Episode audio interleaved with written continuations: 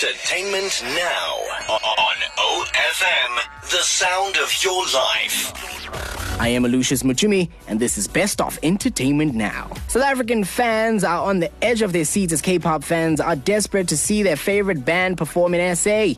Ask and you shall receive. That's what BTS fans in South Africa are hoping for after big concerts asked Twitter users who they would like to see performing in Mzansi.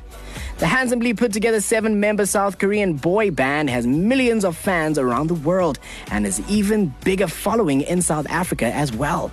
The group was named the most tweeted celebrity in 2017, earning double the number of mentions compared to Justin Bieber and American President Donald Trump. So naturally, when big concerts ask for suggestions from the public, BTS was top of the list.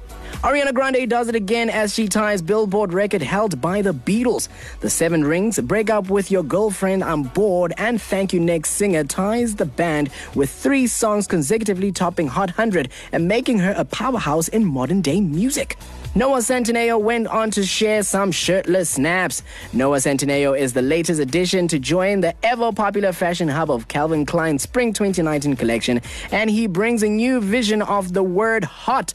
The charming and good looking 22 year old was also dubbed the internet's boyfriend after his grand appearance on Netflix to All the Boys I've Loved Before. Princess Charlene took her twin bundle of joy on their first African safari tour. Princess Charlene takes her heritage very seriously. Now, she introduced the royal twins to their African heritage on a safari tour at a private game reserve. Charlene, who is a former South African Olympic swimmer, was born in Bulawayo, Zimbabwe, and she relocated to South Africa with her family at only 11 years of age.